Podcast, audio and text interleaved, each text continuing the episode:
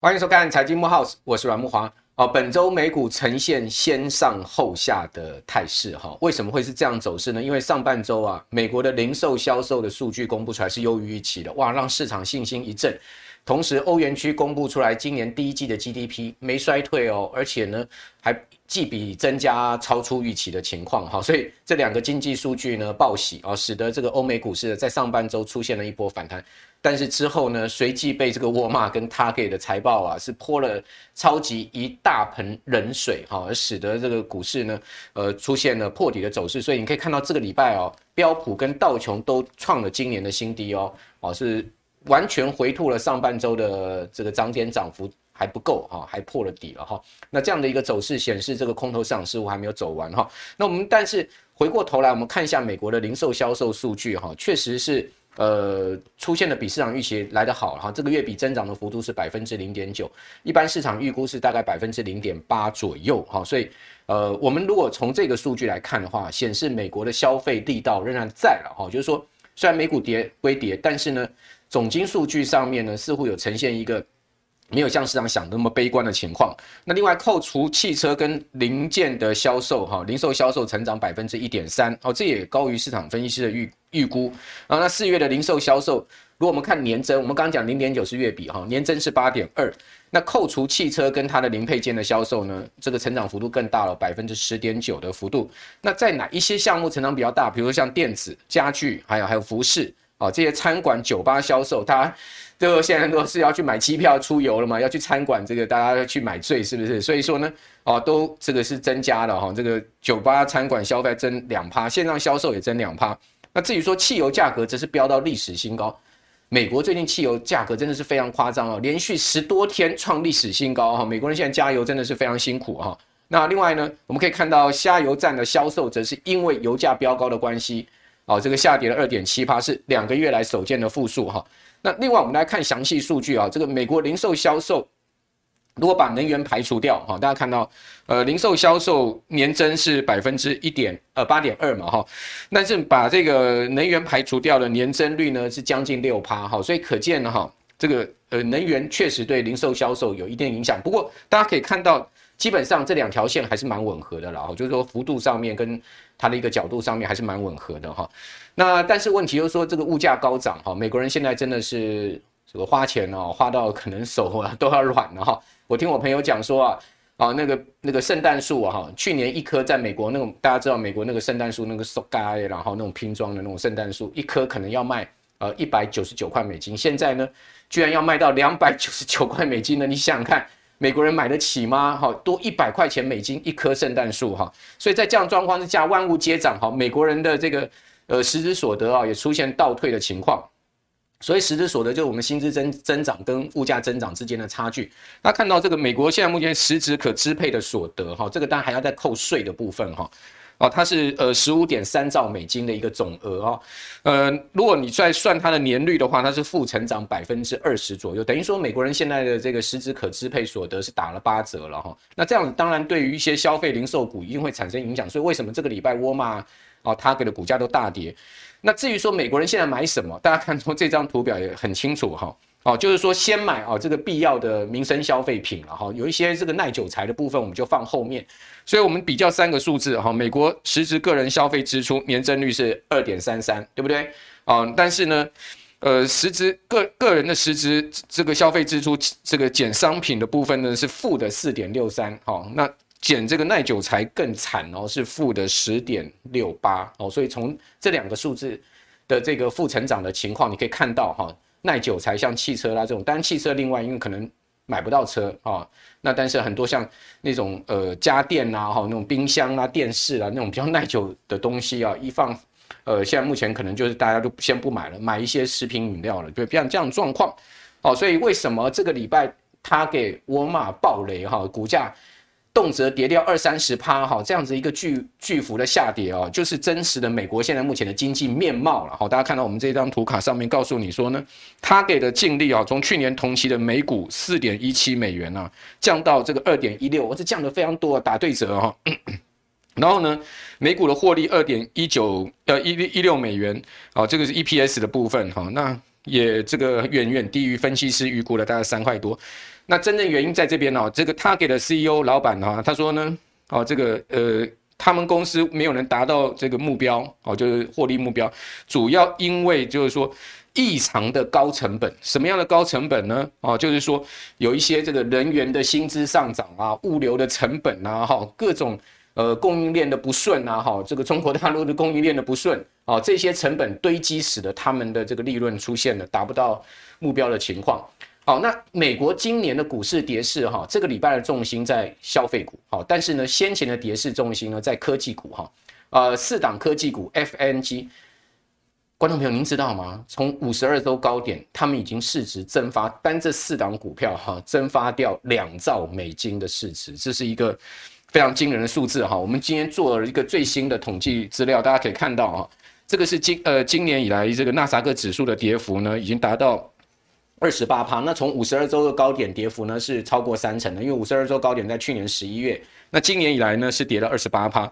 好，另外呢台股的这个重心护国神山台积电哦，今年呃是跌掉十七趴哦，特斯拉呢跌掉四成哦。哦，然后 Meta 哦，脸书呢是跌掉四十三趴，哦，那至于说这个 FNG Plus ETF 呢跌掉三十三趴，哈，这个实在是非常可怕的一个下跌哈。那在这样的一个下跌情况里面呢，是不是后面还有更糟的情况？哦，我们可以看到这些华尔街大头们现在都出来发言哈，比如说呢，这个退休的也出来发言，还是在在役的也出来发言，然后在任也出来发言，比如说高盛哦，这个华尔街的头号大投行啊。哦，高盛的前 CEO 啊，这个很有名的一一位大咖哈，哦，这个呃贝兰贝兰克凡，哦，他已经是退休了哈，就是说前任的哈，他说什么？他说美国现在经济陷入衰退的风险非常高，哎，结果呢，看前任出来发言，所以现任的这个所罗门呐，他当然也要出来发言，哎，你前任你讲什么？我是现任的，我都没讲，你前任讲什么？所以所罗门这个礼拜也出来讲，就高盛现任的这个 CEO 所罗门说什么呢？他说啊，哎。我现在建议我们的客户要谨慎保守啊，好，要小心啊，好，我认为经济衰退的风险是百分之三十啊，所以他没有说像贝兰克凡看得那么糟，哦，说呃衰退风险非常非常非常高，因为贝兰克凡讲了三个非常非常非常非常糟，好，非常非常非常高，但是呢，所罗门说大概百分之三十，但是我已经建议我们客户哦，就是要大家谨慎保守，代表说我所罗门说了才算了哈，你贝兰克凡已经是 这个这已经是前任了，你不要啰嗦，是这样吗？好，另外呢。以这个哈特修斯为首的高盛经济学家则是发布报告说，呃，他们把今明两年美国的 GDP 啊都往下修了哈，那修正大概大概是零点二个到零点四个百分点左右。好，那我们可以看到。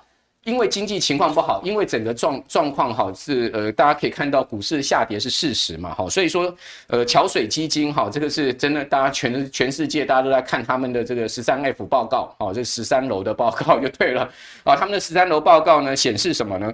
啊，他们显示到三月底哈，就今年第一季哈，他们已经把那个特斯拉这些股票哈，这些成长股票都给它出脱掉了，全部砍光哦。清仓哈，这个实在是很猛的一个行为哈，清仓啊，特斯拉被这个桥水给清仓了哈。那桥水这个到底要玩哪一招呢？清仓特斯拉，资金转进老八好的这个波克下去投靠波克下去了。不过波克下今年是真报酬了，还算是确实也是呃转对了哈。另外呢，转到 LBMB。好，转到这个 Newmont，好，这个金矿股哈，转到这个 Caterpillar 哈，这是呃，全世界最大的重型机具公司，这些比较防守的交生啊、可口可乐、PNG 啊这些股票上面去，所以可见哦，这个桥水动作真的非常快。第一季哦，他们就已经看到美股不对劲，好，开始出现这个持股的调整。好，所以我们今天讲了这么多的这个重要的新闻之后呢，重点是今天我们要访问操盘冠军了。好，这个操盘冠军，呃，这。不到三十岁，哈，已经在国内各券商哈这个比赛上面频频拿下这个冠军的头衔，好，到底他怎么操盘，以及他怎么看这一波的这个股灾，哈，啊，我这个相信他没有经历过零八年，没有经过两千年，但是呢，这一次的这个股灾的等级似乎要直追前两次哦。那我们的这个操盘冠军，好，我们的不到三十岁的年轻人。哦，他怎么样可以让他自己的身价超过千万？哦，同时呢，现在要怎么样应付这一次的股灾？他们的看法是什么？我们今天请到了艾弗隆猫奴来到我们的节目现场。艾弗隆你好，猫哥好。好，这个呃，我刚刚应该没有讲错吧？没有讲错啊，这个超过千万嘛，对不对？对对好，所以呃，要找这个老公的可以来这边。好那，叫猫奴，我刚刚有问他说，你是不是很爱猫？对，我家养四只猫。养四只猫就对了哈，这个听说李兆华养了七只了，这还多你三只就对好，那呃这一次我知道你其实这个也有做一些持股调整嘛，对不对？对然后其实我们过去讲要操盘冠军，一定是要找成长股，不可能去找金融股那种纯股的哦，那种不可能打败大盘对吧？或者是说呃再怎么样，他也不可能去像。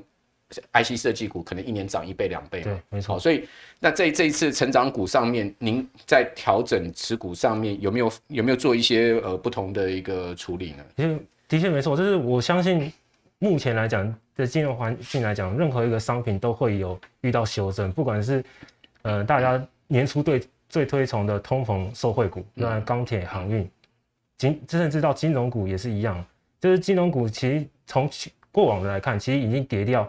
呃，你如果是从二零二一年年中开始存股的情况下，其实已经跌回你的成本了。也就是说，过去一年你决定要定期定额投入金融股的人，其实基本上都是赚了股息，赔了价差。OK，那甚至也到去年最疯狂的虚拟货币哦，你可以发现去年大家也有鼓吹，我也甚至最夸张听到呃，虚拟货币可以抗通膨，对，然后又甚至可以到定期定额，可能配。到 NFT，它可以定期定额配发一点虚拟货币的那种利息。对，但是这这些疯狂程度，其实可以看到，就是连去年可能巴菲特和蒙格一直在虚拟货币最高点的时候，一直跟大家说，这个这个货币是既愚蠢又邪恶。对，然后是 这里芒芒格是这样骂的。对对对，姜还是老的辣。对，就是可以发现。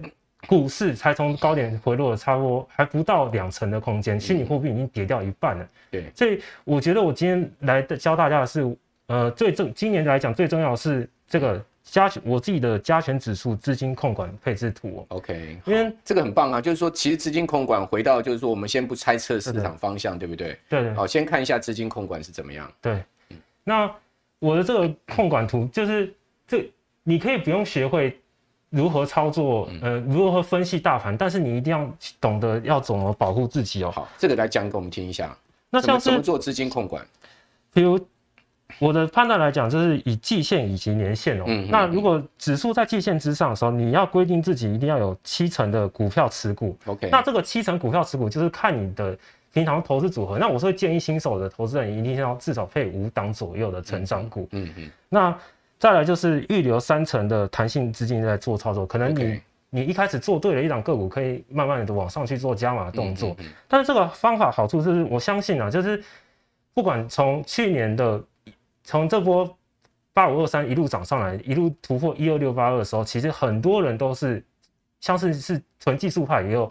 很多人是预设的高点去看空，去放空，什么一万三就到顶了，对对，一万三突破就一万四到顶了，对对对，一直往上到顶。那这个方法是好处是，你就是顺着这个势去做，不要预测高高低点就对了。那当指数可能 K 棒跌破了季线到季线年线之间的时候，你你就要把持股砍到五成之间，这是规定自己的一个纪律。所以这个地方你就要把持股砍到五成了，对不对？啊，因为它跌破季线了嘛。对对对，但它又升回季线之上了。那这是这是一个必然的一个好那个保护自己的一个措施，就是适当减码。那你可以发发现，一直到最近来看。可能我请问你，嗯，是，那它又升回季线之上，又要再加加回去这个七成的部分，对对对，没错的，所以这是照原则操作就对了，对，跌破就是降到五成，对，适当的去降，因为因为你你这样从七成降两成，其实还不会影响太大，对，所以这个地方就要降到五成以下了，这边又破了，是的，是的，所以你还可以发现哦，就是今年有有一个可能去年的时候，我们可以看的投信可以，嗯，可以相对你可以在。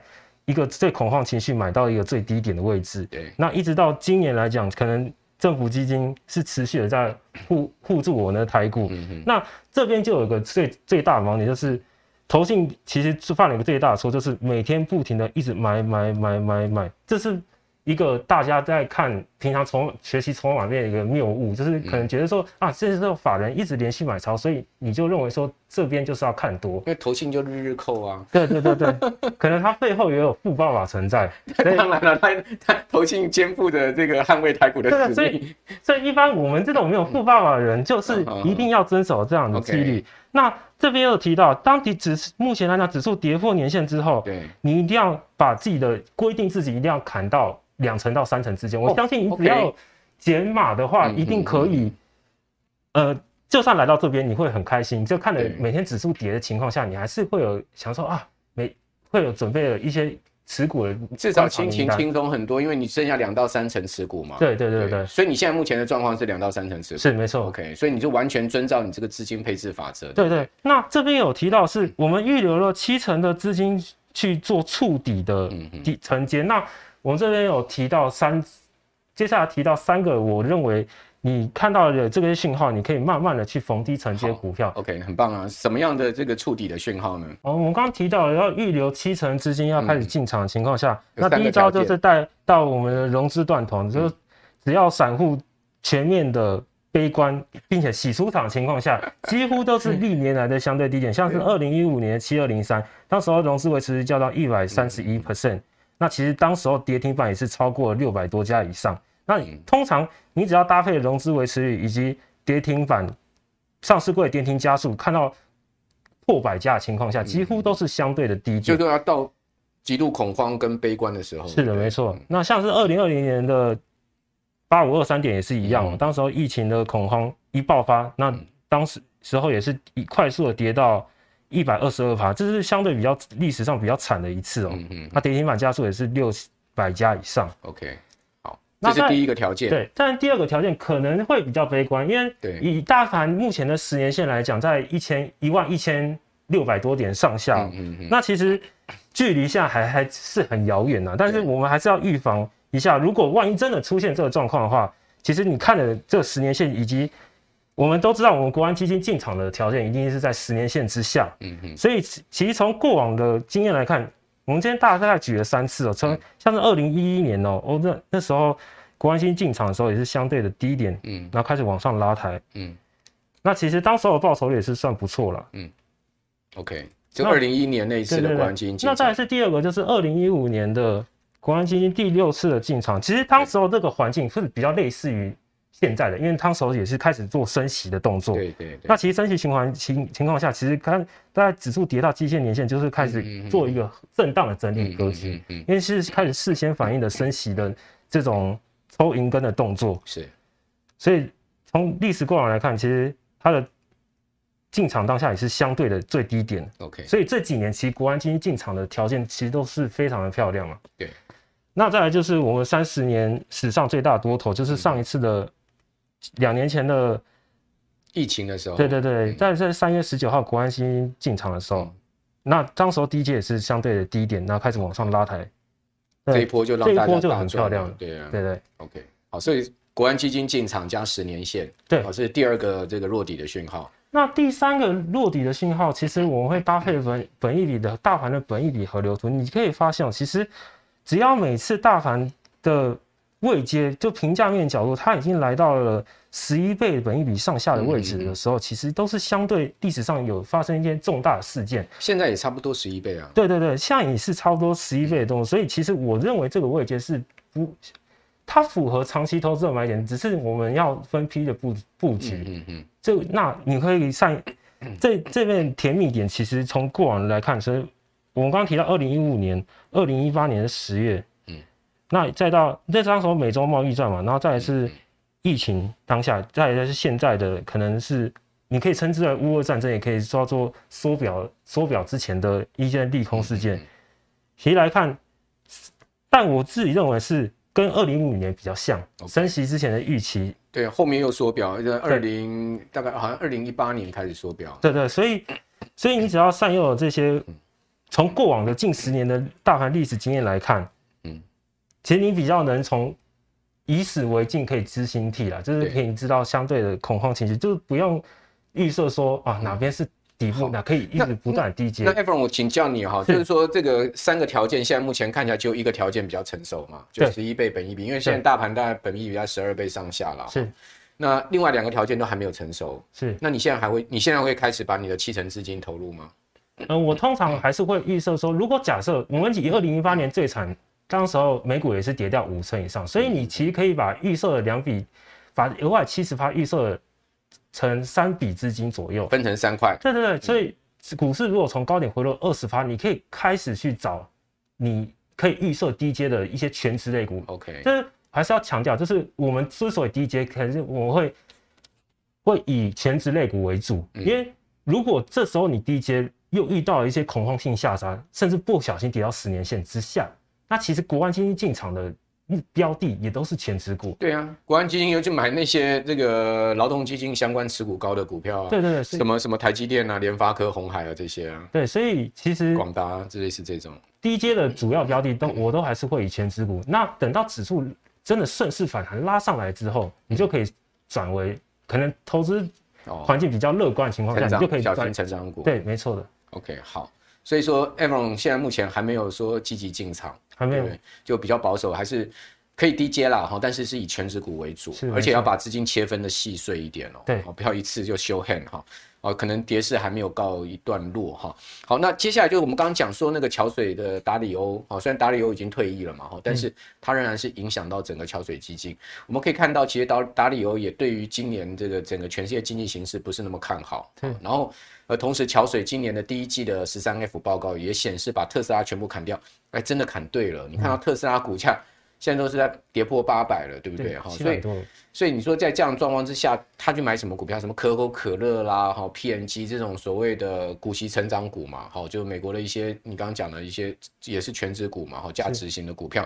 好，那呃，你觉得今年还有成长股投资的机会吗？如果我们回到成长股的角度，就回到我刚刚我有提到本。大盘的本益比来看，其实已经相对是历史上近十年的好的买点。但是我会以前指股，就是透过我的一些我自己判断的成长股的准则哦，就是如果我把一千七百多档股票丢到这个滤网里面，就是像是年 EPS 和 GEPS 年成长二十 percent，嗯那再到毛利率和盈利率是逐年，其实与去年比较是年成长的动作。那再搭配一点简单的产业趋势，像是产业渗透率高，那那它受惠的那个产业趋势的那个商品，它的业绩占比有高过两成到四成之间，就是它不能是像是去年有炒过做过元宇宙，对，但是那种东西商品可能成熟的时间点还没有到那么早，对，就它是要是一个 ING 的进行式，OK，所以当这个条件筛选出来的时候，嗯、那我还会再去看额外的加分题是什么，嗯、像是有额外的减资。合并、涨价、缺货，或者是又或者是它有大幅度的资本支出的动作，那又或者是它背后有集团富爸爸加持以及大股东加码，嗯嗯，对，当然这些都是我自己会筛选出滤网。Okay, 那接下来成长股的选股准则了，对对对，okay, 有没有例子可以取？有没有个股的现范例？那我们以去年我自己有在操操作的，像二零二零年八月我我就有操作过红捷克，因为当时候。因为我自己的操作准则是一定会是希望它的均线在低档开始纠结，就是以季线、年线为主开始纠结的情况下，那这时候其实当时候它的业绩是持续的满载，嗯，那它业绩是逐每个月都是固定的、很稳定的创新高，但是它需要有一点催化剂，就是相对这种公司有时候可能它业绩好，但是没有被发现，嗯，那当。那以这个案例来讲，其实当时候中美金是开始入股了宏捷科，变成最大股东。对，那它其实就符合我们刚刚有提到，就是加分题的部分。嗯，就是由新团队上任，然后并且做一个垂直整合，去发展出第三代半导体。嗯、那其实它不到，它入主之后不到半年的时时间，就已经快到涨了快八十 percent 以上。嗯哼，所以。所以，我们就可以从这种大股东，通常大股东进场，其实都不会让自己亏太多钱。当然了，对。当然，还有一个下面一个案例，也是中美金入主的鹏程。对。那当时候，其实鹏城也是在这个区，这箱型区的那个盘整区。那其实可以发现哦，我们都可以从一般的新闻里面就可以得到说，其实中美金当时候其实已经花了一点九亿元去入主鹏城。嗯，那其实你从公司分点来看，其实你就可以抓得出来，这段区间主要买超了的预算分点就是中美金的这个最大分点。嗯，那之后之后的时间，当他入主完之后，他就他就从最低的九十六块。开始一路飙涨，这也是花了半年的时间开始涨上去了。OK，其实涨幅也将近超过一，将超过一倍哦。那再跟大家提到，因为最近来讲，也有个消息，就是中美金也开始在买红捷克了。其实大家也可以去看这个玉山的分点，嗯，就是可以很明显哪一个分点啊？就是总玉山的总公司，哦，玉山总公司。对对，最近中红杰克也是开始。就是中美金有持续，他又开始在买红捷克，对对对对，就红捷克股价修正下来，他又开始。当然，我当当然我进场动作的时候，一定要是符合了我这个这个三个滤网。当然，可能大股东可能先去做加码。今年宏杰科我 PA 景气没有那么好啊。对对对，他但他可能，我相信他一定是知道一些产产业面的消息，他才会选择在这种便宜的地方去做低阶的动作。OK，对对，所以大家要进场的时候，可能不可能说。你看大股东加码，你就跟人加码，可能要花一点时间。那你的滤网一定要符合这上面三点，等可能它的业绩真的起来的时候，对，那你就可以符合进场的动作。好的，好的，好。那呃，挑成长股其实还有一些评价的标准啊，对不对？好，比如我这边举一个评价标准，就是祖鲁法则里面哈，这个本呃 PEG 好，这个等于说是本益比成长法。好，我们刚刚讲这个 PEG，好，到底它的位阶到底是如何呢？我们这边这个板子上写得很清楚，大家可以看到哈，啊，这个本益成长比哈，如果是低于零点七五倍，哈，它其实呢，呃，就是一个买进的好时间点哈。那等于一倍，哈，这个股价是一个合理区间。那如果高于一点二倍，记得哦，它就已经被高估的状况。所以这个本益成长比，哈，PEG，大家可以用这个三个数字，哈，这个。来做一个所谓买进卖出的参考，这个就一般来讲，我们在成长股上面可以去找寻的一些评价的方式了。我我想请教你，你还有没有其他评价成长股的方式呢？那如果是我的话，会比较采取一个比较简单的做法，因为我相信我们现在的资讯发达，不管是任何券商软体，又或者是市场上面的股票软体，它其实都有会有帮你整理出来最近三最近三个月的法人的报告。那这个法人报告最重要的、最有价值的地方是它的预估的 EPS 哦。嗯，那大家可能会认为说啊，看台积电看到九百，我现在就赶快进场，对，进场布局。其实对这边要教大家的是自己要如何去算出所谓的便宜价、合理价和昂贵价部分。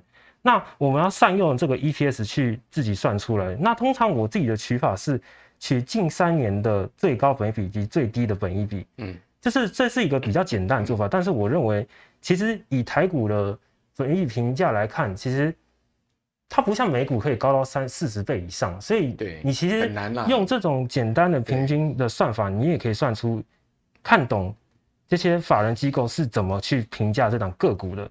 那如果是我的话，以台积电来讲，其实以最高近三年最高的本益比来讲是这样，用简单算术平均来讲，三是三十一点五倍。嗯那最低的本益比呢，是来到了二十一点四倍。对，那这时候我就会把它做一个减除以二的取出来中值吧，二十六点四倍是是这个，那这是我认定的一个合理的合理的本益比。对对，那如果你然后再去算它的 EPS，算股价，对，再乘以乘上去。那以现在来讲，我认为台积电是明显低于平宜价的平宜价。那如果这样乘下来是七百一十五块，那我认为其实。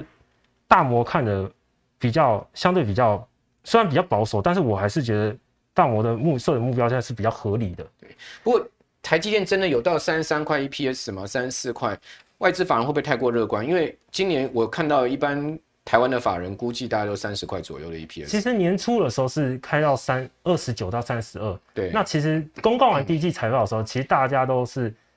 持续的去上调台积电 EPS，OK，、嗯 okay、所以我认，所以我认为现在来讲，对我台积现在跌到五百块出头啊，那就离离这个价位七百一十五差很多啊。就是我们在通常在进场的时候，一定要有预期的潜在涨幅，嗯哼哼，你才会在进对这个标的有所有所兴趣。OK，对不对？对，这当然就是潜在的这个涨幅了，不是代表说现在五百，不代表说现在就要从 五百以后会涨到。那个价格。不过台电跌到五百块附近，真的也是蛮超值的了，我自己是这样觉得。那另外呢，我举例精材的部分，其实精材当时候在在二零二零年初的时候，嗯，其实当那那时候经经济日报就有提到精彩的当年的预估，嗯，预估价预估的获利是五点九块啊。对，那其实掐指一算，我认为以当时候先进制程来看。的股票都几乎可以高到二十倍左右，嗯、那它其实也有本益比可以高到二十倍，对，它其实也有符合我们刚刚提到背后有富爸爸的台积电啊，对对对，对。所以 当但是我这边要提到一个我自己失败的案例啦，就是、哦，所以你也有失败的，对，一定一定会有失败的 时候，很诚实，很真实，因为那那时候大概是从七十几块往上做到九十几块，那有赚啊，怎么会失败？是的，没错，因为。它就是因为股本太小了，哦，那又又外加很不巧，当时候遇到分盘交易，又外又搭上了那个疫情的崩盘，嗯嗯嗯，所以是当时候疫情崩盘一当下，其实就是连续锁的跌停板往下跌，哇，很惨，对，所以你没卖啊？是出都出不掉的情况下，因为所以你七十块买，报到九十没卖，然后一一路往下跌，对，很惨。那再刚刚提到，其实提醒真的做股票不要。用到融资，因为我当时也是用到用到融资，遇到断头压压大注哦，差不多四十趴左右就就被建商扣了，就扣说一定要一定要要补了，对，要补了，就你有你有补吗？后来我是直接委托建商帮我慢慢出掉，OK OK，对，所以你就没补了，就让他让认赔了就对了。对，那其实以当时候我们预估了五点九块乘以二十倍来看，其实大约也超也差不多有一百二十了。对对对。但是它就九十，它就往下掉了。对，好，所以这是一个失败经验，对不对？好，那金才是你的这个心中的痛，对不对？对 那就就算是事后来看，我就再度又真的是疫情当下，其实哎、欸，他调缸哎，故意故意玩你哎，对，后面涨更多，后面涨更多，那真的没有办法，气氛很差、啊，就是砍掉之后，就算往上涨也对，也弥补不了自己的亏损了。那你你有没有再把它追回来嘛？后来有，但是后来你心中还，因为毕竟还是人，对，就是会有那种心结在，有有一个伤疤在，对，所以之后涨上去也没有说真的赚赚了很多，就不敢压了啦，对，就算就算你很有把握的情况下，也没办法了，对，所以这个三三七四就磕在我们的艾佛龙的额头上。好，这还有还有还有什么个股要跟我们分享？那我今天要分享的个股比较偏，也是一样，以我们刚刚提到的比较符合现在的位阶去做投资的一个标的，新兴很不错的标的啊，对对，所以其实从因为新兴来讲，也是我们的前值大型前值股五十里面的一个一档个股。其实不管是高盛外资高盛预估的那个年复合成长率，也是到达到五十六 percent。那其实我们用券券商。统计的资料来看，其实它就算未来几年的供给，就是从近几年来看，供给和需求是完全是跟不上它的扩产的速度。嗯，那其实这样的标的就其实符合就是我们的 OK 我提到渗透率是持续往上升。等于说这一档会是你的候选名单就对了。是的，没有错。那 OK，那其实以目前来看，我会建议大家也是搭配了外资的成本线 OK 去做布局，因为其实这时候就可以吃到外资的豆腐。因为就像我刚刚提到，就是以大盘粉以和流出来看，其实几乎都已经到了一个法人的成本区的位置。如果没有太大的那种。国际性利空事件，我是不认为说这边会发生一种法人互踩的动作。OK，因为新兴如果法人都要互踩，他们资金带也没地方可以去了。对，是的，没错。好，那另外联发科，那联发科的部分其实它比对我而言，它比较会偏价值型的部分。联发科这一波也是跌惨了，跌到甚至跌破八百。对，那其实如果你其实把这档也是去，因为毕竟它也是台湾第二。号称第二座的护国神山，其实它跌到这边，其实也将近那个外资成本线的位置哦。哎、欸，联发科本一比河流图跌到十一倍，有点夸张。是啊，是啊，啊我有看。所以其所以其实这时候对我而言，不只是不只是成长性够，嗯嗯嗯它的价值型也不也是很利润很优渥啊。那以联发科最近去年来公告的那个未来的鼓励政策来看，其实每年的鼓励政策配发率会。拉高到八十帕到八十五帕，也就是说，它的现金流流量是很稳定的，然后并且每年在特别配发特别加发特别鼓励的十六块的来讲，它可以发到八十七八十块了。对，所以其实如果大概持有到两到三年，你其实把我们就以今年来讲，要它配七十三块，七十三块，嗯。对，它以七十三块来讲，如果扣掉目前你像进场价位，嗯嗯，其实你可以把成本压到七百块，大概压到六百左右。呃，现在八百多嘛，对，八百多扣掉七十几块，大概七百多了。那如果我如果我们都设定的是三年为目标，哦，三年三年，那那那那那不止，你的成本就明显掉到七百上下了。对，三年不止了，嗯。那因为外加它其实每年都是一个填息的常胜军哦，就是它的填息的天数其实都花四天、四天、一天、九天，其实是低于十天以下的。好，所以联发科再跌，应该我们就可以注意了，对不对？对对对，这是我觉得比较偏价值性的部分。好，好，我我知道你今天有很多东西要跟我们分享哈，那时间的关系，呃，是不是在跟我们分享你一个很重要的法宝，就是所谓的箱型战法？那是我所谓的箱型战法就是。我会专喜欢挑那种短期均线开始进入纠结，就是箱型整理超过三个月以上的盘整区间。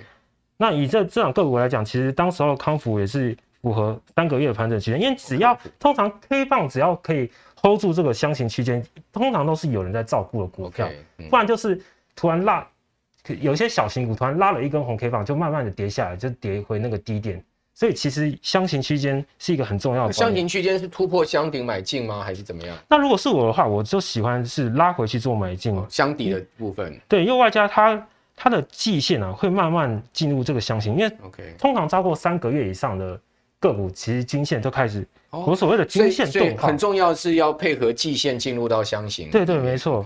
那这时候如果单点收红 K 放的话，这就是我所谓的买点。那我是以不追突破为原则去拉回，就希望把我的成本是好贴着这个成季线来做买进的动作。所以记得啊，这个箱型不是只有看箱，要看季线有没有升到箱型上，而且对对对，你要看双红 K 这个买进嘛，对不对？对，是。好，这个所以还有它。这个艾艾弗隆有他自己的这个箱型战法的一个标准哈。嗯。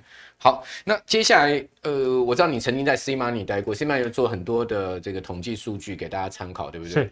那那在如果我们根据 C Money 所整理出来的这个高值率的个股啊，然后还并同低本一比啊，就是说高值率又低本一比啊，如果在出全息的这个季节，我们想要赚一波，那你对听众朋友会有什么样的建议？观众朋友有什么建议？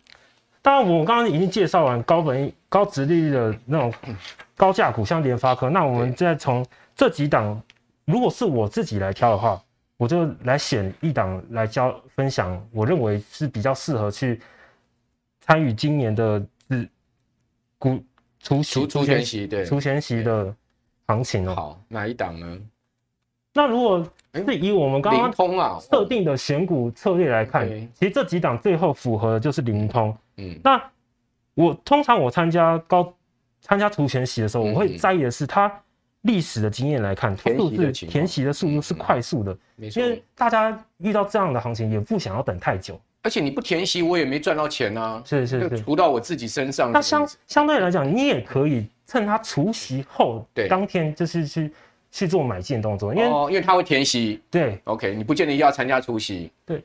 如果当法当股价掉下来，如果它成长性力道是够的，是强的，它通常会填息的速度相对稳定。以以今年来讲，灵通的第一季的获利是二两块多，其实已经高过于去去年将近去年的全年了。OK，哎、欸，它殖利率有七趴，不错啊。是，它其实每年的殖利率是相相相对稳定的。OK。